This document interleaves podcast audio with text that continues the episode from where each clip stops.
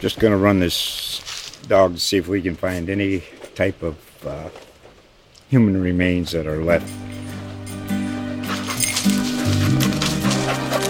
Listen to Where Secrets Go to Die, The Disappearance of Derek Hennigan. From the Detroit Free Press, a new podcast set in the woods of Michigan's Upper Peninsula. Available on Apple, Spotify, Freep dot com, or wherever you get your podcasts.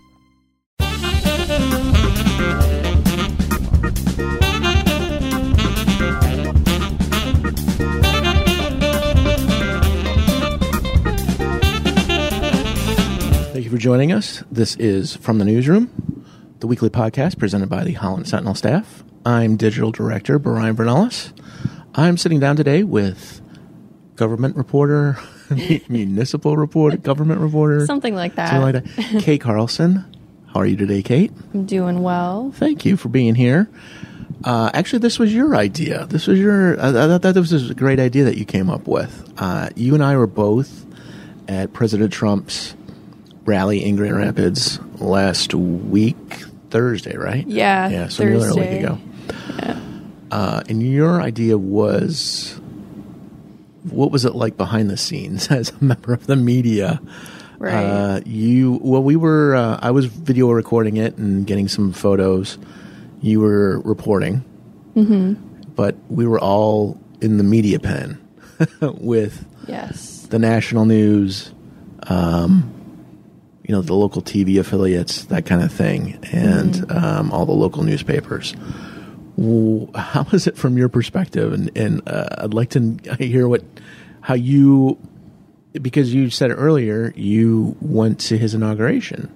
Yeah, so when I was a senior at Central Michigan University, I worked for the school paper, and uh, we actually got the opportunity to go to Washington, D C with one of the journalism department professors, a few of us from the paper, and actually cover Trump's inauguration and then uh, the Women's March the next okay. day in okay. D C So it was like totally different worlds. Uh, I can imagine. Yeah, but it was like just really cool from a historical perspective yeah. uh, to be there both days to see that happen. That's so that cool. Was, yeah, so I was kind of, I was um, at the rally in Grand Rapids last week.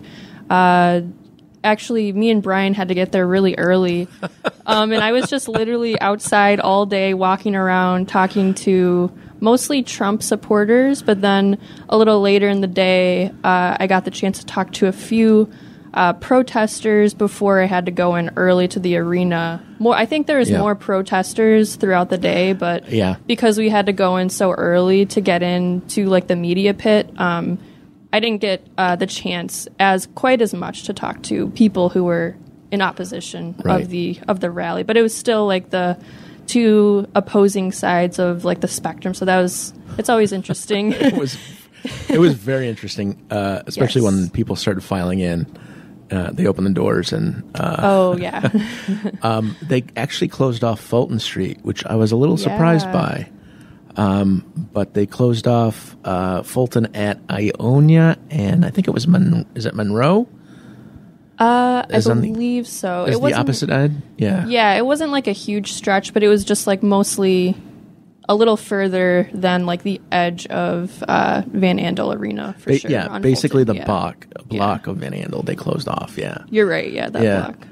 Uh, and um, in talking to folks outside, what, what were some of your impressions? Yeah. Um, so I was just surprised, first of all, just to see how long the line was. Um, yeah. Yeah, it was crazy.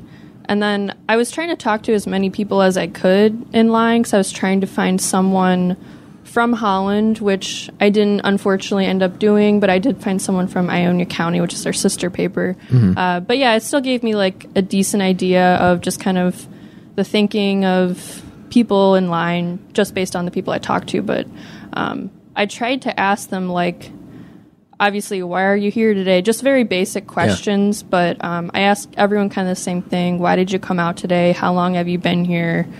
What do you like about the president? Or what kind of policy are you in favor of? And people were, across the board, very vague, but they just were most all of them just said, oh, yeah, I like every everything the president's done so far. M- mostly they like the man. Yeah. Okay. Yeah. Before they could. Okay. Okay.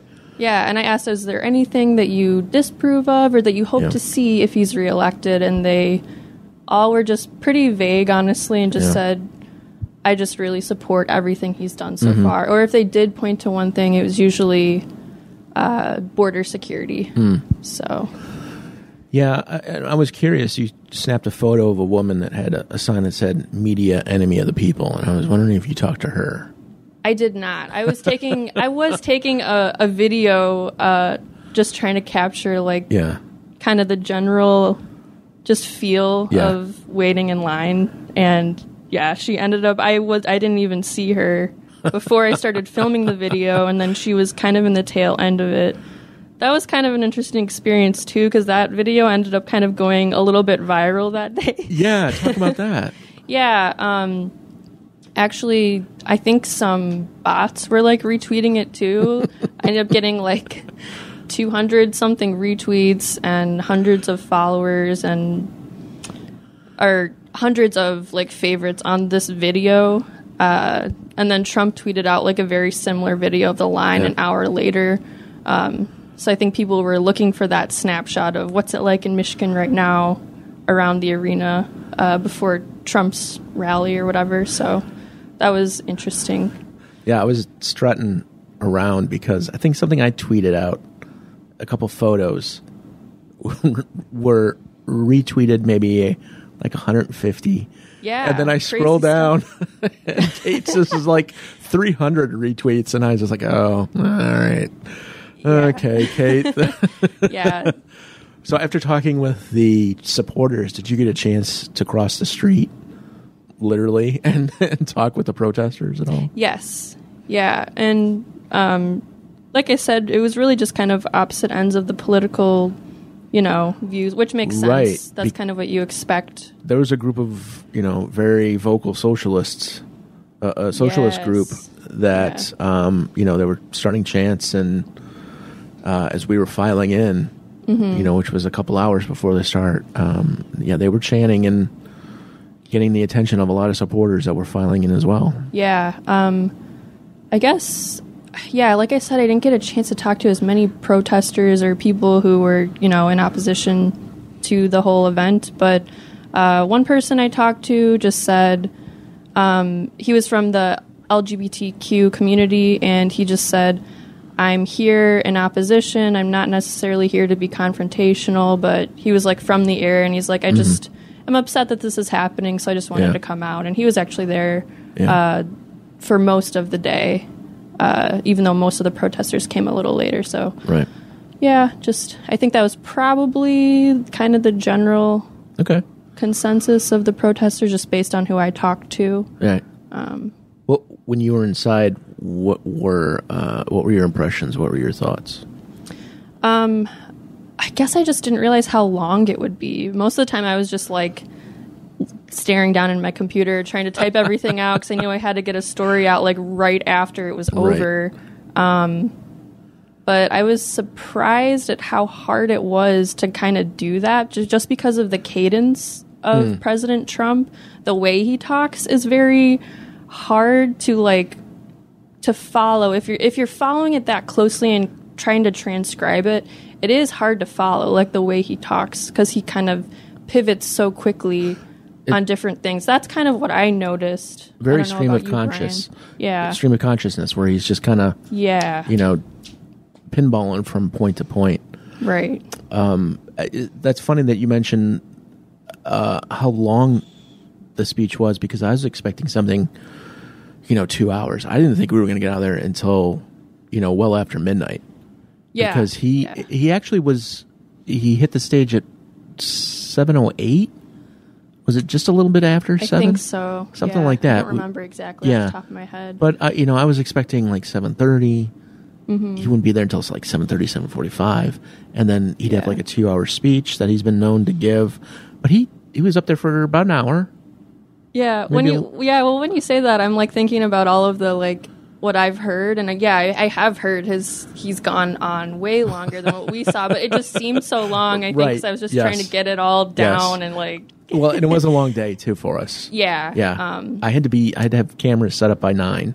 Right. So I was there, and I, even then, I was one of the last ones to be in. You know, to okay, get set up. Yeah. So I had to find some space on the, you know, in Media Row to set up my camera, and mm-hmm. uh, you know, I was really surprised that you know I showed up at nine, and you know, there's twenty people already set up. Yeah, I went in to drop my backpack, and I wore a coat for some reason, which was a bad idea. So I was like, I need to drop this off in the arena. Let's see if I can do this. Uh, so I was probably like the one of the last media people, even though I had nothing to set up. I just yeah. dropped off like my backpack in there, and that was. It was cool seeing all of the um, reporters and outlets mm. from like mm-hmm. national yeah. media, like like a whole range. It was people from people from Trump's election re-election campaign were like sitting alongside us too, and it was like people from the Boston Globe, from Vox. Okay. Um, yeah, so that was that was kind of neat to I didn't, see. Yeah, I didn't realize national newspapers like yeah, the and I Globe mean, were there. It could just be like. I'm sure it's just like stringers or maybe mm. like freelancers or something like that, but that was right. kind of neat for sure. We um, saw Terry Moran from A B C, yeah. and it took us the longest time to figure out who what his name was. We were both blanking on his name, but yeah. I was uh, waiting in line to get back in right before the rally started, and he cut the line in front of me, they and look, I was like, yeah. who is that guy? And I was like, he looks so familiar. I'm sure he's some kind of uh, T V host or something, but I couldn't think of it. It took me a while. Yeah, they were place. they were doing that with all the national networks. They were just... yeah. right to the front. Um, you know, and uh, it, once uh, I will say that it was um, very electric when he did finally appear. Well, let me preface that. Donald Trump Junior, I think, was the surprise guest oh my goodness. of the evening. Yeah. And you would have thought Elvis was in the building because, um, you know, everybody, it wasn't until I was looking down at the crowd and they everybody kind of spun around and started taking pictures. And I was like, why are they taking pictures of the press? I'm like, oh, well. I was afraid at first because I thought some kind of like fight erupted because oh, okay. everyone was looking right at the edge of the press pit. And I was yeah. on the side because I was just had my laptop, so I wasn't by all the big cameras. But it looked like there was some kind of scuffle going on. So I was nervous. I didn't know that he was just standing there talking to the media yeah. in the press pit. Yeah. Which I, so I was like kind of relieved. I was like, okay, good. It wasn't like any kind of... commotion other than like Donald Trump Junior Yeah. has arrived, I guess. But yeah, yeah. I don't think they made really made it known that he was going to be there. Not that I know how, not that I yeah. know of, but I did hear like there could be some of Trump's family members okay. or someone like that. But I didn't hear specifics beforehand. Okay. Yeah. Um, so he kind of set the tone, and then once yeah. President Trump uh, came out from the side there, yeah, it was like the Beatles. Uh, yeah, had arrived uh, because the place kind of erupted, and I would say there were probably uh, we were looking at seating capacity, and oh yeah, you know, I think seating capacity was at what eleven or twelve. So based on the yeah. numbers I've seen online uh, for seating capacity at the arena, it's I've seen anywhere from like just over ten thousand to around like. Uh, twelve thousand for mm-hmm. capacity. And then I called the arena staff actually to see what's the capacity just to get a gauge for how many people would be there. Yeah. And she said it really varies event by event. So, um, but yeah, all of the stands appeared to be full, and yeah. then there was a ton of people out on the floor. Yeah. So, yeah, it was Th- it was a full house. thirteen, fourteen thousand, yeah. Probably. Something yeah. in that neighborhood. Um, yeah. And then, uh, like you said, you were, uh, you know, trying to follow his um, his speech as best as you could. Mm-hmm. Was there anything about that atmosphere? You had been at his inauguration. Yes. Did you see similarities between those two events? Um, when I compare them, I always kind of try to focus on like the people I talked to beforehand mm. and like mm-hmm. what kind of what I got from them, and um.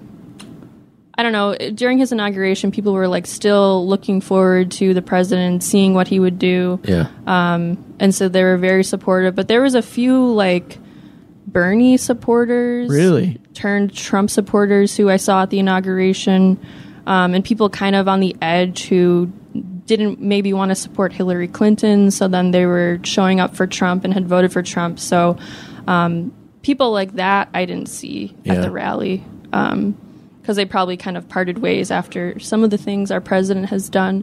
But yeah, so that that I, that difference was there. Okay. But um, but yeah, overall, people just very positive. Obviously, it's yeah. some of his number yeah. one fans, so that's not really a surprise. Yeah. yeah. Um. But yeah, I got some enemy of the people kind of uh, comments for sure. Uh, before we wrap up, I wanted to ask you about that. Yeah. Because that C N N sucks chant went up a couple times, and mm-hmm. uh, that's a little unnerving when, you know, a couple thousand people decide to just all of a sudden turn around and uh, start pointing at you. Um. Yeah, that happened a, like way more times than I thought. Like yeah. I knew, I knew that it would happen, and I so I like wasn't surprised. But then it just it happened. Maybe I don't know, maybe ten times. Trump made like a comment towards the media and kind of yeah. motioned toward the press pit.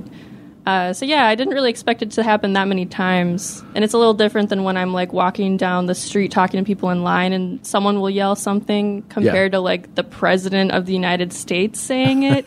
It's a little different, uh, right? So yeah, that was uh, interesting to experience in person. Yeah, but, uh, I I agree. That was a little um, a I'd, little scary. I'd always but... imagined what it would be like to be a U of M football player walking into Columbus. And, uh, you know, that would that seemed kind of like the, the, what it would yeah. be like. Okay. Uh, yeah. Did you want to add anything else? Or? Um, I don't think so. Because I know you got an interview to get to, and we're going to yeah, wrap this up. I got to um, get out of here in a second. But, um, yeah, it was an interesting day. Um, I'm glad I got the opportunity to go and yeah. report on it, because it yep. was kind of a historic thing. Uh, so that was that was cool. So yeah, that was my second president I've been able to cover in a capacity like that. Nice. And that was really... Uh, yeah, I got to do Obama in uh, a couple of years ago when okay, he was on cool. the south side of Chicago. So that was the differences between the two, or you know, the, the two type of rallies were you know very interesting. So yeah, um, I bet. Yeah, he was Obama. Real quick, he was designating um, um, uh, the Pullman neighborhood on the south side of Chicago. Oh, who okay. built who built the Pullman uh, rail cars? They were designated as a national monument. So he was at a high school. Um, on the south side of Chicago, mm-hmm. talking about, you know, the National Monument, whereas Trump had people behind him, you know, like the public. Mm-hmm. Uh, at Obama's rally, it was a lot of like local official, uh, local officials, and you know, like the mayor, Rahm yeah. Emanuel, was there. Um, More of a focused event, it sounds like, too. Um, yes, yeah. where it was, yeah. Whereas you know, was Trump was more of his supporters were there, obviously. So sure, yeah, yeah. But like you said, that's that's uh, it was a fun evening, a fun day, and yeah, it was an experience. Uh, gl- an experience. I'm glad I was able to be part of it. So, uh, on behalf of Kate Carlson, who's got to run for a council meeting, I'm Brian Vernellis. Thank you for joining us. We'll see you next time on From the Newsroom.